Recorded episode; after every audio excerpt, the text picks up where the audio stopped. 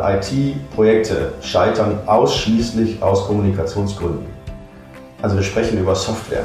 Mit Software kannst du alles machen. Software ist äh, die Magie des 21. Jahrhunderts. Wenn du irgendwas mit Software, was du haben willst, nicht umgesetzt kriegst, ist es in aller Regel die Kommunikation vorweg. Herzlich willkommen zu einer neuen Folge des Podcasts Jobnavigation Menschen und ihre Berufe. Mein Name ist Anni Nürnberg und in jeder Folge stelle ich dir einen neuen Beruf vor, damit du mehr darüber erfährst, wie es eigentlich ist, diesen Job zu machen. Dazu interviewe ich einen Menschen, der in diesem Beruf arbeitet und dich vielleicht auch noch mit seinem Lebensweg inspirieren kann. Die Unternehmensberatung ist ein sehr weites und für viele ein sehr spannendes Feld. In dieser Folge interviewe ich meinen Mann Volker, der seit vielen Jahren freiberuflich in der Unternehmensberatung unterwegs ist. Wir unterhalten uns darüber, für welche Kunden er arbeitet und worauf er sich spezialisiert hat. Er erzählt von seinem Weg als Angestellter und freier Berater.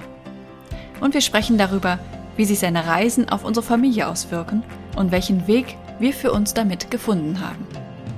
Das und noch viel mehr erfährst du in dieser Folge von Volker. Hallo lieber Volker, mein Ehemann und du hast mich ja letztens auch schon interviewt. Und von dir haben wir auch schon was in der Folge 99 gehört, nämlich über unser Brasilien-Retreat, welches wir anbieten. Aber du hast ja auch noch einen zumindest etwas normaleren Job. Naja, die einen sagen so, die anderen sagen so. du nennst dich Lösungsarchitekt, manchmal auch Datenbändiger. Ich glaube, das sind spannende Worte, worunter sich aber die meisten eben nicht wirklich vorstellen können, was du machst. Mhm. Als wir zusammengekommen sind und ich am Anfang, also so in den ersten drei, vier, fünf Jahren, noch nicht erklären konnte, was du machst. da habe ich häufig gesagt, du bist Unternehmensberater in der IT. Das mhm. sind jetzt sehr langweilige Worte, aber es erklärt vielleicht noch ein bisschen mehr äh, oder für, für Menschen, die sich da nicht auskennen, erklärt es vielleicht noch ein bisschen mehr, was du machst. Fangen wir mal damit an, was für Unternehmen berätst du eigentlich? Es sind in der Regel große und größere Unternehmen, äh, die ich da berate. Speziell in meinem Fall geht es darum, ja, dass ich Unternehmen helfe, mit äh, großen und sehr großen Datenmengen effizient klarzukommen. In meinem vorherigen Leben, bevor ich mich als Datenbändiger getummelt habe, habe ich so äh, Software-Einführungen gemacht. SAP ist ein sehr bekannter Begriff. Ich habe eine Mittelstandssoftware in dieser Richtung und von einem amerikanischen Softwarehaus von Oracle äh, Applications, Oracle Applications hieß das, eingeführt. Äh, da kommen wir jetzt auch so ein bisschen zu dem Begriff des Unternehmensberaters äh, in der IT. Das ist ein sehr weites Feld. Und da habe ich eben diese Einführungen für Finanz, Warenwirtschaft und Produktionssoftwaren damals gemacht ich sage heute immer, ich weiß, wo die Daten herkommen. Das war der, der erste Teil meiner IT-Karriere. Und seit mittlerweile ähm, 17 Jahren mache ich ausschließlich Data Warehouses. Also ich sammle die Daten von ganz vielen Systemen ein oder ich helfe dem Kunden, die von ganz vielen Systemen einzusammeln, schlau zu organisieren, damit sie leicht auswertbar wären. Äh, ich habe viel für Banken gearbeitet, äh, ein bisschen für Versicherungen.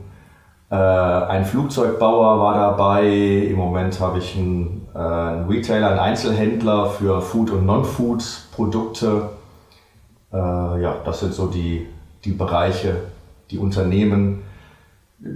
Gelegentlich mal für kleine Unternehmen mit 50, 100 Mitarbeitern und manchmal eben auch für Unternehmen mit 10, 12, 15.000 Letztes Jahr habe ich zum Beispiel Trainings gegeben für einen weltweit, weltweit agierenden Biotech- und Pharmakonzern. Da habe ich dann Leute im Training gehabt, die waren äh, in Singapur, in der Schweiz, in Deutschland und in den USA verteilt, quasi so rund um den Globus. Mhm. Das sind so meine Unternehmensbereiche von mittel bis sehr groß.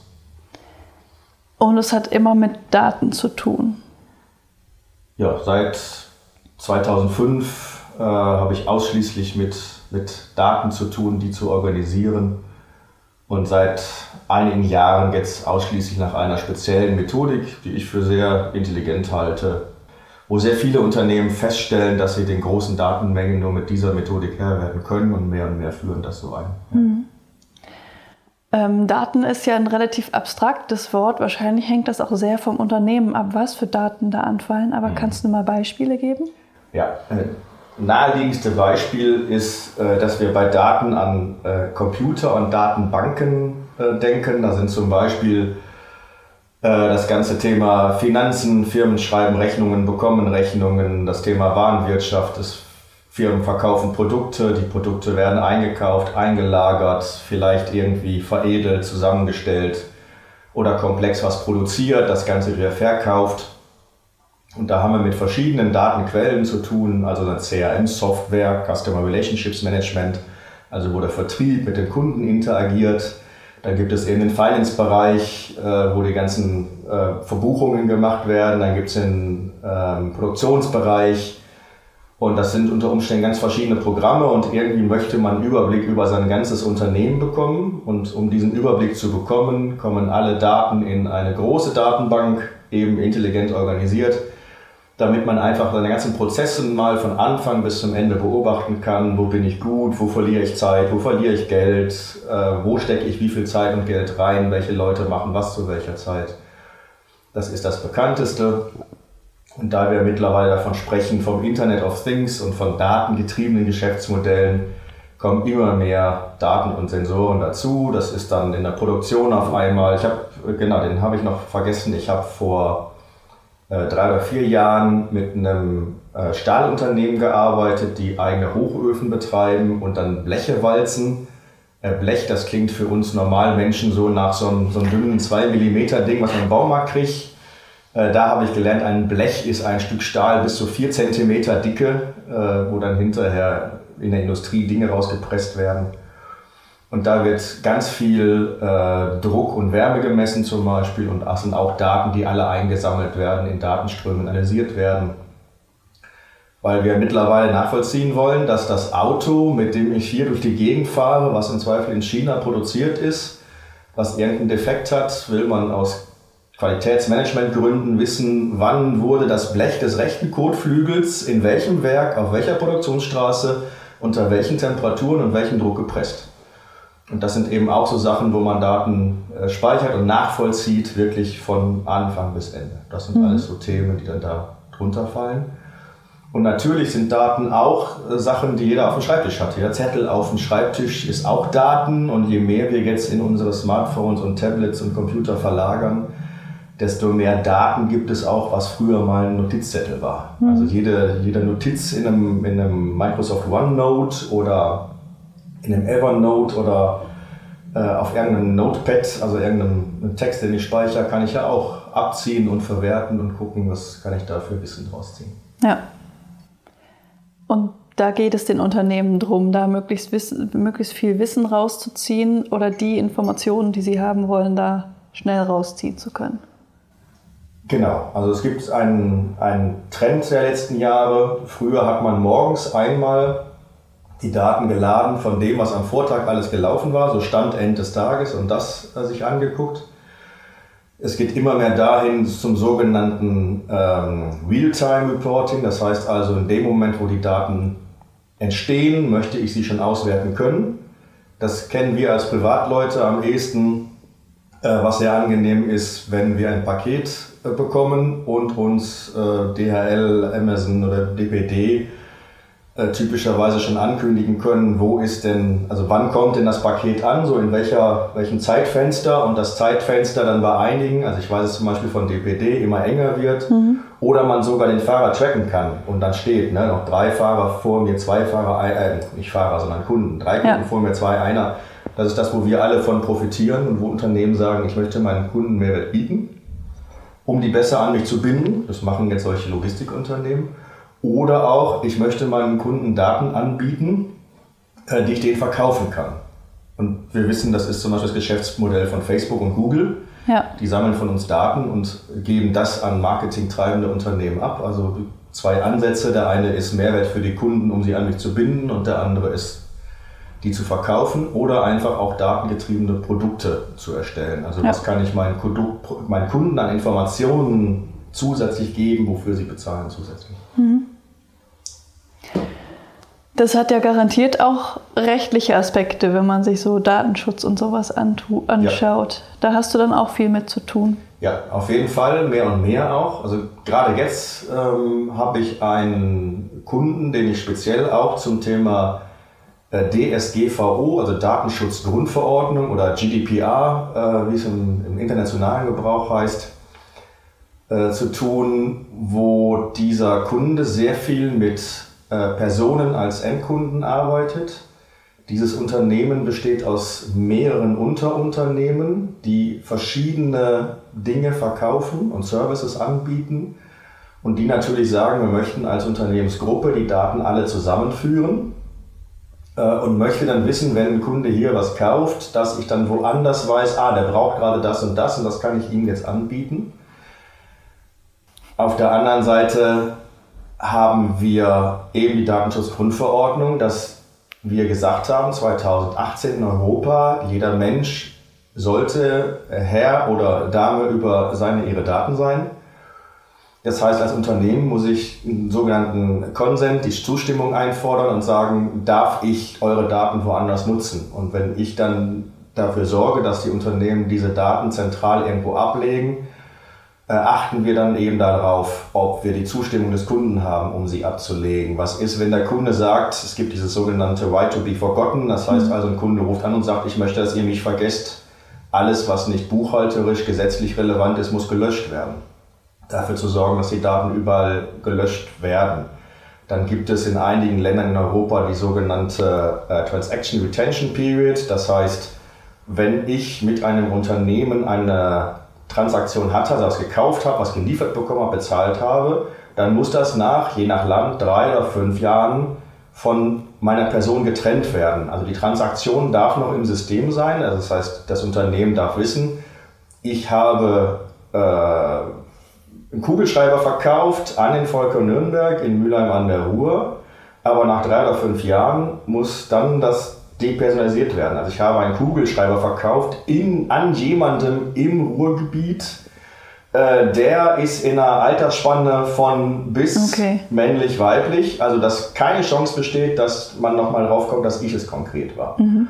Und das sind alles Sachen, die jetzt berücksichtigt werden. Das brauchen immer, also seit 2018 ist es Gesetz, es brauchen immer mehr Firmen. Und immer mehr setzen das um und es ist schon eine sehr komplexe Geschichte, sehr spannende Geschichte. Ja.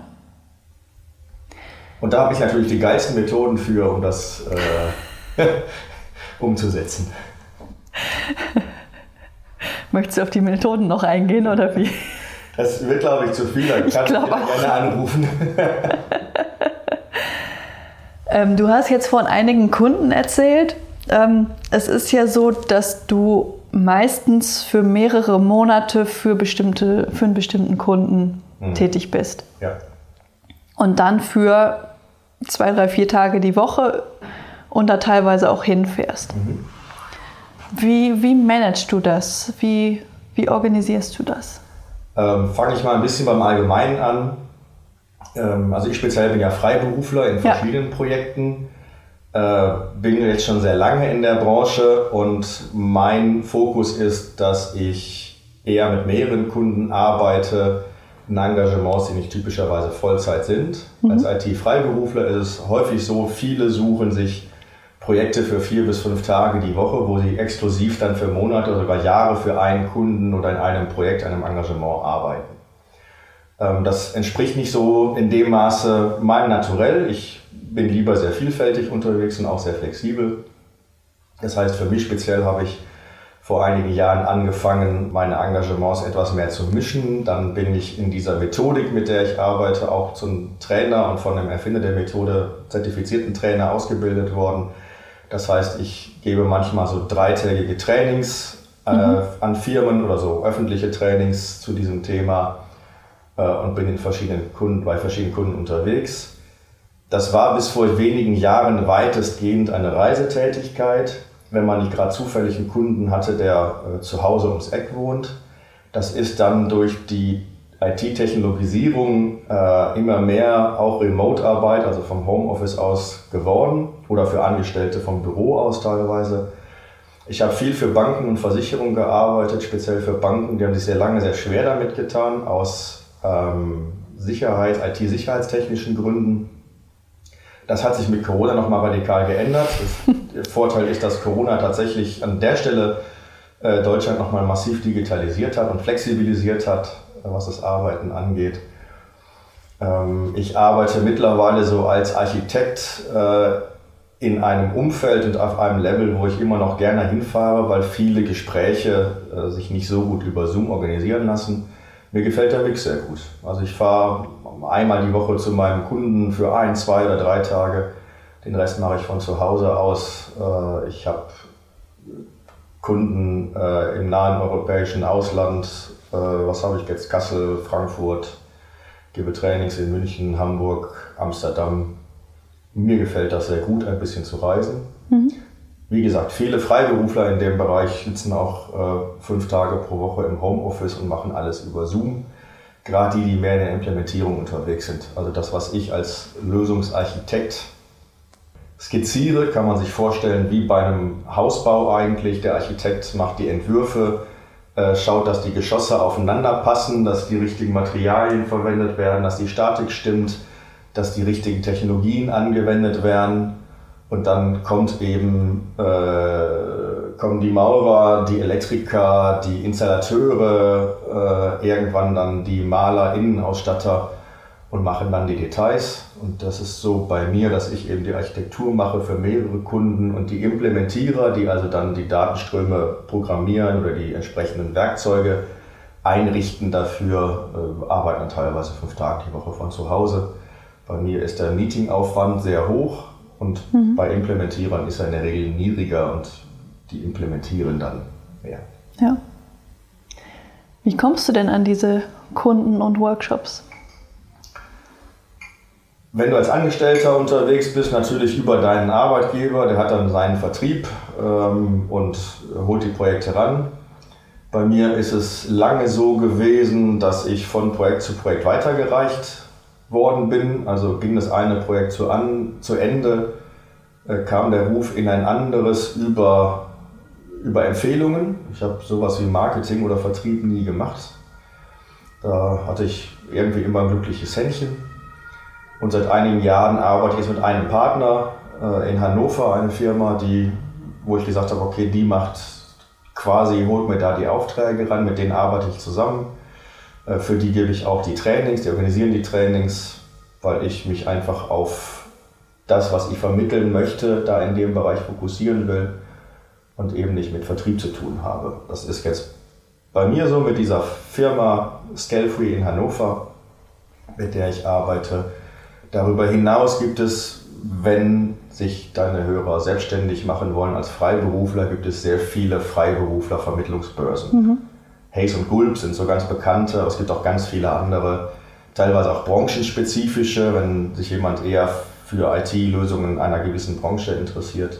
Die vermitteln dann quasi zwischen Auftraggebern, den Firmen, die externe suchen für solche Projekte und eben den vielen externen, die es so am Markt gibt. Ja. Und jetzt äh, Scale-Free, die haben ja auch Angestellte zum Beispiel. Also ja. falls sich jemand generell für dieses Datenthema interessiert. Ja, okay. Ähm, was ist denn da dran, dass Unternehmensberater so gut verdienen würden? ähm, da ist insofern was dran, dass du als Unternehmensberater in der Regel als Angestellter schon oder Angestellte ein höheres Einkommen hast, weil der Beruf mehr abfordert als von einem klassischen Angestellten. Also die Leistungsbereitschaft muss tatsächlich hoch sein. Ähm, der Kunde, zu dem du von deinem Arbeitgeber geschickt wirst, erwartet Performance, keine Frage. Äh, es wird Flexibilität erwartet, sich auf immer neue Kunden einzustellen, äh, eben teilweise dann eben mit den Reisen auch. Das heißt, der mhm. Verdienst ist da höher, die Anforderungen sind auch höher arbeitest du als Freiberufler, äh, hören sich die Tagessätze manchmal sehr hoch an oder die Monatsumsätze, die du machen kannst. Ähm, ich komme damit gut klar und besser klar, als wenn ich Angestellter wäre, glaube ich. Musst eben nur bedenken, wenn du von den Umsätzen hörst, dass du alles, was du brauchst, äh, vom Notebook über Auto, Reisen, Hotelkosten, alles selber finanzierst äh, dabei äh, deine Altersvorsorge, deine Krankenversicherung, deine Familie. Also ich habe aus erster Ehe drei Kinder, wir waren zwei selbstständige Eltern. Ähm, das heißt, wir haben auch dann fünfmal privat versichert. Das will erstmal aufgebracht werden. Das sind alles Sachen, wenn das so toll klingt, was Freiberufler so für Tagessätze haben, was die im Monat für Umsatz machen können, die einfach mitberechnet werden müssen. Mhm. Und das Risiko. Also es gibt auch durchaus Phasen, wo die Wirtschaft mal ein bisschen mau unterwegs ist. Da verlieren vielleicht viele Angestellte auch ihren Job, haben dann aber erstmal ein Jahr Arbeitslosengeld und typischerweise wird auch nicht so schnell gekündigt. Hast du mal von heute auf morgen kein Projekt, kann schon mal passieren, dass du ein Jahr finanzieren musst. Und da gibt es null Hilfen von irgendeiner Seite. Das heißt, du musst auch frühzeitig daran denken, quasi mit dem ersten verdienten Euro einen Teil beiseite zu legen äh, für schlechte Zeiten. Wenn es gut läuft, und bei mir ist es bisher soweit gut gelaufen, ist das ein sehr schönes Modell. Wichtig dabei ist, als Freiberufler solltest du freiheitsliebend sein äh, und dir deine Sicherheit selber gestalten und im Zweifel, dass die Freiheit wichtiger ist als die Sicherheit. Als Angestellter hast du weniger Freiheit, typischerweise deutlich mehr Sicherheit. Mhm. Du hast eben das Stichwort Familie angesprochen. Ähm, Vereinbarkeit mit Familie heißt ja auf jeden Fall, wenn du unterwegs bist, dass der andere Elternteil für Kinder dann da ist in ja, dem Fall. Äh, zum Beispiel meine Frau Anni. also ich. genau. Ähm, wenn ich unterwegs bin, bist du ja im Moment äh, dann hier zu Hause für Eva zuständig. Mhm. Das heißt, entweder gibt es das, äh, das klassische Modell, das nehmen wir es mal von Mutter und Vater weg, dass äh, ein Nee oder ein Ner der beiden unterwegs ist und der oder die andere äh, zu Hause dann eher den Fokus aufs Kind hat mit äh, Teilzeitjob oder halt die Kinderbetreuung geht. Und auf der anderen Seite, das habe ich mit den, meinen drei mittlerweile erwachsenen Kindern aus erster Ehe schon so gemacht und machen wir beide jetzt ja auch so, ähm, dass ich die Freiheit des Freiberuflertums auch als Flexibilität in den Arbeitszeiten nutzen kann. Wenn ich nämlich ein drei Tage pro Woche oder zwei oder drei Tage pro Woche Engagement bei einem Kunden habe, mir nicht für die anderen zwei, drei Tage ein weiteres suche, sondern sage, das sind die zwei, drei Tage, wo ich eben dann die sogenannte Familienarbeit mache und dann bei mir im Fall du als meine Partnerin dann dich auf deine Arbeit konzentrieren kannst oder mhm. auf deine Reisetätigkeiten oder was auch immer. Ja. Also mir gefällt die Flexibilität auf jeden Fall. Ja. Und auch, das gehört dazu, ähm, wenn ich in der Vergangenheit festgestellt habe, dass ein Projekt mich zu sehr fordert oder das Umfeld so ein bisschen schwierig wurde, konnte ich auch sagen, okay, ich gehe jetzt mal von fünf auf drei Tage runter oder äh, mache drei halbe Tage mal zwischendurch also ich verhandle das dann auch ohne diese ganzen gesetzlichen Rahmenbedingungen, die wir auch speziell in Deutschland haben, was alles geht mit Arbeitgebern und Arbeitnehmern mhm. und nicht. Hasse nicht, sondern ähm, da kannst du sagen, ah, ich merke gerade, das ist mir zu viel, ich fahre ein bisschen runter. Muss der Kunde mitmachen, Risiko ist, Kunde sagt, ist nicht, dann sagst du, okay, dann gehe ich, dann muss ich was Neues suchen. Für mich ist es deutlich leichter als dieses äh, Thema angestellt sein. Wie man jetzt hört bei vielen Unternehmen, die sagen, ja, jetzt ist Corona vorbei, jetzt äh, war ja toll mit dem Homeoffice, aber ihr müsst jetzt zwei oder drei Tage im Büro sein und äh, habt die Möglichkeit, zwei Tage Homeoffice zu machen. Das sind so Sachen, die halte ich persönlich für Bullshit. ähm, es sollte jedes Team für sich entscheiden, wie es am besten arbeiten kann. Und das tue ich zum Beispiel für mich zusammen mit meinen Kunden mhm. verhandeln, wie ich am effizientesten arbeiten kann.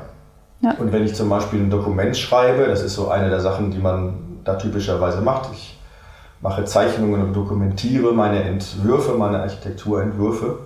Und äh, die Gespräche mache ich lieber vor Ort. Und das äh, Dokumentieren mache ich lieber zu Hause in Ruhe. Hm. Ich sage immer, zu Hause ist der Kaffee besser als in irgendeinem Büro.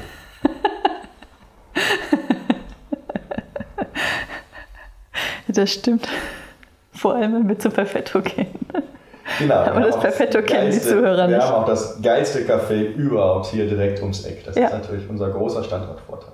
Ja, definitiv. Also wer mehr von Coaching herkommt, der kriegt doch perfekto Kaffee. Auf jeden Fall, ja.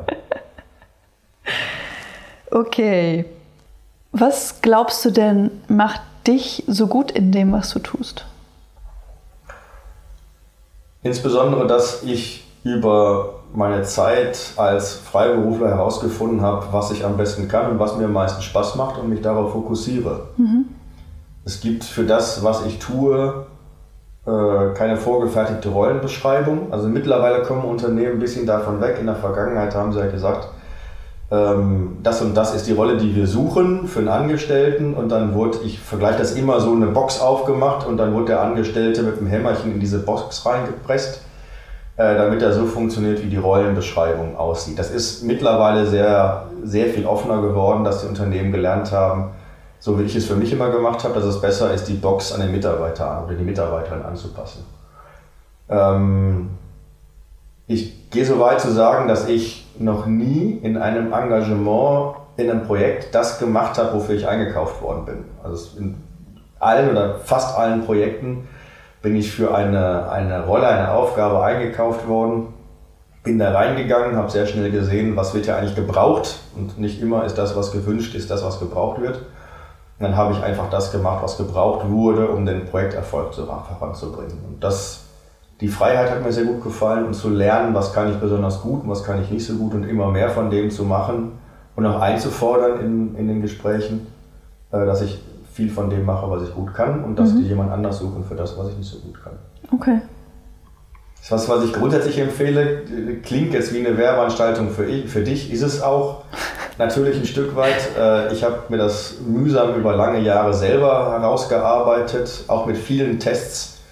Äh, so ähnliche wie du jetzt den Gallup zum Beispiel, den du anbietest, habe ich vor 20, 25 Jahren zum ersten Mal gemacht mit einem Freund, um darüber auch zu gucken, Selbstbild, Fremdbild, ne? mhm. also was glaube ich gut zu können und was sagt so ein Text, was ich gut kann. Das war mal sehr aufschlussreich. Und äh, das herauszufinden und wirklich dafür zu gehen, ist für mich der absolute Erfolgsfaktor. Ja. Egal ob selbstständig oder angestellt. Ja, ja, ja. ja. Richtig. Ich habe ja bis 2003 als Angestellter gearbeitet. Mhm. Also klingt jetzt so lange her, muss man dazu sagen, dass ich seit äh, 1984 im, im Arbeitsleben bin. Also es gab auch eine lange Zeit als Angestellter. Ähm, ich habe eine Ausbildung gemacht, also Realschule eine Ausbildung gemacht, habe da gearbeitet, habe dann nach dreieinhalb Jahren Arbeiten gemerkt, dass Arbeit nichts für mich ist und habe nochmal dann das Fachabi nachgeholt, Elektrotechnik studiert, da parallel viel gearbeitet. Äh, und danach bin ich im Prinzip in die, intensiver in die IT eingestiegen und habe bis 2003 eben als Angestellter auch gearbeitet. Das heißt, ich kenne auch das Angestelltenleben. Mhm. Angestellte. Was hast du angestellt gearbeitet? eine Ausbildung als Elektroniker gemacht, so hat es mal angefangen. Während des Studiums habe ich in einem Unternehmen gearbeitet, das viel äh, Technologien für Bankensicherheit gemacht hat. Das war so Mitte der 90er Jahre die ersten ähm, Videoaufzeichnungen von Geldautomaten, die auch mit den ersten äh, JPEG-Bildern gearbeitet haben, zum Beispiel, die, die überhaupt äh, marktreif geworden sind.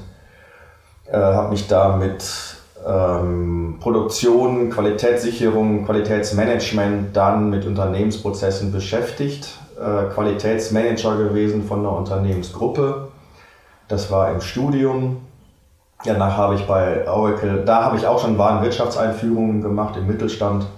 Und danach war ich bei Oracle eben als äh, Berater dann auch für andere Unternehmen, also für Oracle unterwegs, um da dieses Oracle Applications, dieses amerikanische SAP quasi einzuführen und war da in Implementierungsprojekten für Order Management und Supply Chain Management, also alles, was äh, die Kundenseite von Aufträgen angeht und wie man die Aufträge dann in Lieferungen für die Kunden umwandelt und abwickelt.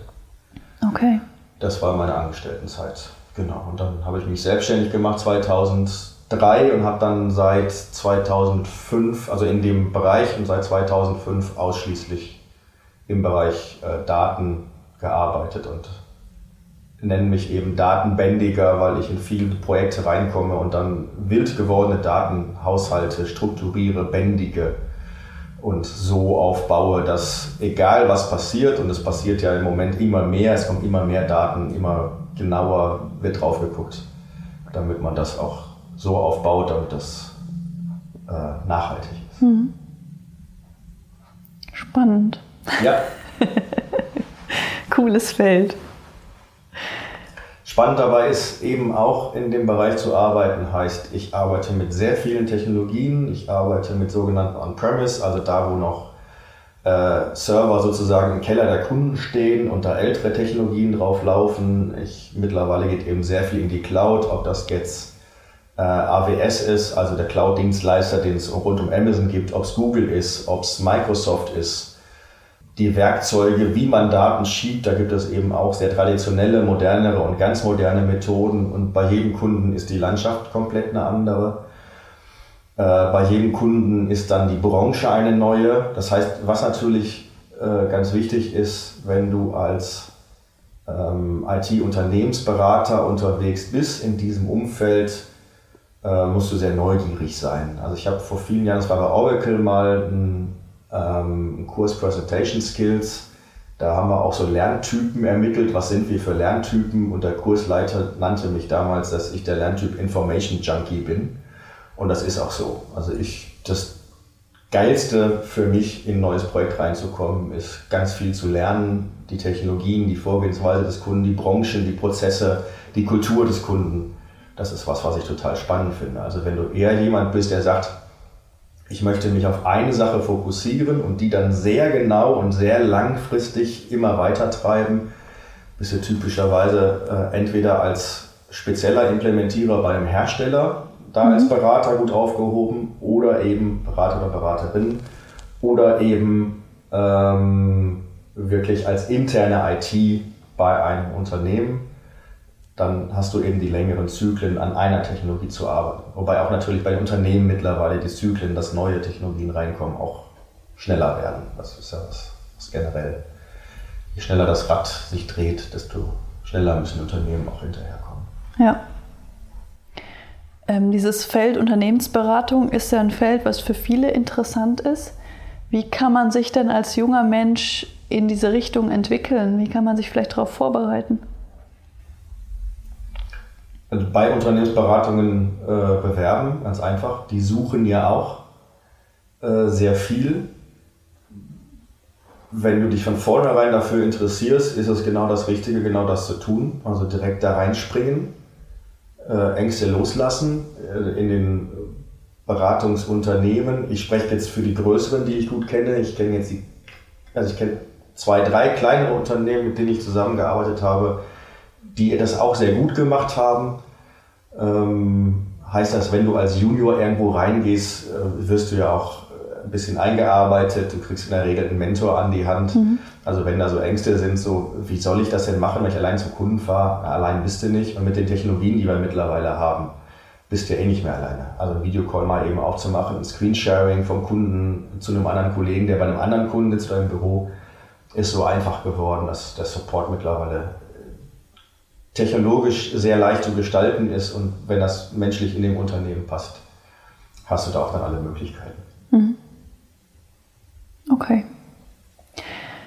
Eine Frage, die mir noch einfällt, ist, ähm, wir sprechen ja hier von Unternehmensberatung, also dass du quasi Rat gibst, aber ich kann mir vorstellen, dass äh, deine Coaching-Skills da auch manchmal zugutekommen, oder? Ja, da, da sprichst du einen sehr wichtigen Bereich an und auch ein, ein Wording, also Unternehmensberatung sage ich gar nicht so gerne, ich sage eher Unternehmerberatung. Ja. Und als Unternehmer in großen Unternehmen sehe ich jetzt nicht nur da so einen, so einen CEO oder sowas, der ist eh nur Manager, Unternehmer ist er ja auch nicht wirklich sondern sehe die Leute, die was bewegen wollen, was unternehmen wollen im Unternehmen. Und häufig geht es darum, äh, um die Menschen. Also es ist auch ein Grund, warum ich vor vielen Jahren mich sehr stark für Kommunikation interessiert habe, weil ich schon sehr früh gemerkt habe, äh, IT-Projekte scheitern ausschließlich aus Kommunikationsgründen. Also wir sprechen über Software. Mit Software kannst du alles machen. Software ist äh, die Magie des 21. Jahrhunderts. Wenn du irgendwas mit Software, was du haben willst, nicht umgesetzt kriegst, ist es in aller Regel die Kommunikation vorweg, dass man falsche Erwartungen hatte, das falsch angegangen ist in der Abstimmung über, über Budgets, Technologien oder eben die Anforderungen nicht sauber kommuniziert hat. Das heißt also, dass für mich auch sehr früh ein Erfolgsfaktor war, mit den Menschen mehr zu arbeiten als mit der Technologie. Typischerweise verstehen die Leute im Projekt ihre Technologien sehr gut, nur das zu transportieren. Und gerade für mich war immer sehr spannend, auch äh, die äh, Businesswelt mit der IT-Welt zusammenzubringen. Also auf der Kundenseite habe ich dann immer mit Menschen zu tun gehabt, die ihre Branche gut beherrschen, also in Banken zum Beispiel die Finanzleute. Und dann gab es eine IT-Abteilung in der Bank und die waren sehr technologisch so eben auf Code und Software organisiert. Und wenn die miteinander gesprochen haben, haben die aneinander vorbeigeredet. Mhm. Und oftmals konnte dann die eine Abteilung der anderen nicht anständig vermitteln, äh, was sie brauchen, beziehungsweise umgekehrt, was sie liefern. Und da habe ich mich oft draufgesetzt und habe diesen Übersetzer gemacht. Also ich habe so ein kleines äh, schulorganisiertes oder schul ähm, ähm, hervorgerufenes Fremdsprachentrauma äh, und den Glaubenssatz, ich wäre nicht gut in Fremdsprachen, was andere Nationalitäten angeht. Was ich glaube sehr gut drauf habe, ist Fachsprachen zu sprechen. Also ich kann mich sehr schnell in der Fachsprache einfuchsen der Anwender, äh, verstehe auch deren Geisteshaltung, deren Bedürfnisse und das dann in die, in die IT-Strukturen zu übertragen. Also ja, das ist auch was, was du typischerweise, also wenn du wirklich sagst, ich möchte Unternehmensberatung machen und gehst zu einem Unternehmensberater, typischerweise großen Unternehmensberater, lernst du sehr viel erstmal Kommunikationsskills, mhm. Organisationsskills, solche Geschichten. Das ist auch das, was ich in den, in den Jahren, wo ich bei Oracle war, am meisten gemacht habe. Alles andere war schnell zu lernen, da gab es tolle Dokumentationen. Die Kommunikation ist es eben. Weil Projekte auch häufig äh, sehr schnell kritische Zustände angenommen haben in der Vergangenheit. Im Wasserfallmodell, das ist jetzt bei agilen Vorgehensweisen etwas entspannter geworden. Äh, das war früher extrem wichtig. Wenn ein Projekt angefangen hat, gab es teilweise schon die ersten juristischen Auseinandersetzungen und dann, dann geht es nur noch um Kommunikation. Mhm. Okay. Sehr spannend. Vielen lieben Dank für deine Einblicke. Sehr gerne. Das war's schon? Ja, das Och. war's schon. Möchtest du noch mehr erzählen? Ist ja ein Ding. Äh, stundenlang. Aber kannst mir gerne in Zukunft äh, von deinen Klienten welche zuspielen. Ja, habe ich ja auch schon gemacht. Genau. Die ich dann mit noch mehr Insiderwissen bereichern kann. Ja. Besten Dank. Gerne. Das war eine weitere Folge des Podcasts Jobnavigation Menschen und ihre Berufe mit Anni Nürnberg. Wenn ich dich mit diesem Interview inspirieren konnte, freut mich das tierisch, denn dafür mache ich diese Arbeit. Hör dir auch gerne noch andere Podcast-Folgen an, um die Unterschiede zwischen möglichen Berufen klarer zu verstehen und dich von verschiedenen Menschen inspirieren zu lassen.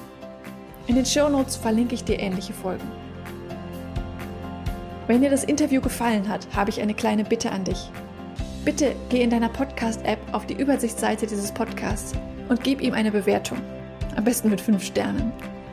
Das kannst du jetzt machen, während du den Rest der Folge hörst. Damit hilfst du mit, dass noch mehr Menschen von dem Podcast profitieren können. Vielen lieben Dank. Vielleicht bist du ja auf der Suche nach einem Beruf, in dem du so richtig glücklich bist, wie meine Gäste in diesem Podcast. Wenn du dir Unterstützung wünschst bei der Frage, welcher das für dich sein könnte und wo du so richtig aufgehst, helfe ich dir gerne, Klarheit zu finden. Du hast dabei die Wahl. Du kannst dir selbst in einem strukturierten Online-Kurs selbst erarbeiten, welcher Beruf dich maximal erfüllt. Oder du wirst von mir im Coaching an die Hand genommen und wir gehen den Weg gemeinsam. Wie ich bei beiden Varianten vorgehe, kannst du dir in Folge 100 anhören. Mehr Informationen zu meinen Angeboten findest du auf der Webseite. Sie ist in den Show Notes verlinkt. Wenn du mehr zu mir als Person erfahren möchtest, empfehle ich dir, die Folgen 10 und 20 anzuhören. Dort erzähle ich von meinem eigenen Weg, der mich zu meinem Traumjob, nämlich dem Berufscoaching, geführt hat. Es ist so schön, einen Beruf zu haben, wo du wirklich gerne hingehst, in dem du mit Leichtigkeit erfolgreich bist, wo du deine Stärken und Talente einsetzen kannst, der dich einfach auf allen Ebenen erfüllt und glücklich macht. Ich wünsche dir von Herzen, dass du dieses Gefühl erlebst, und zwar möglichst jeden Arbeitstag. Deine Anni von Jobnavigation.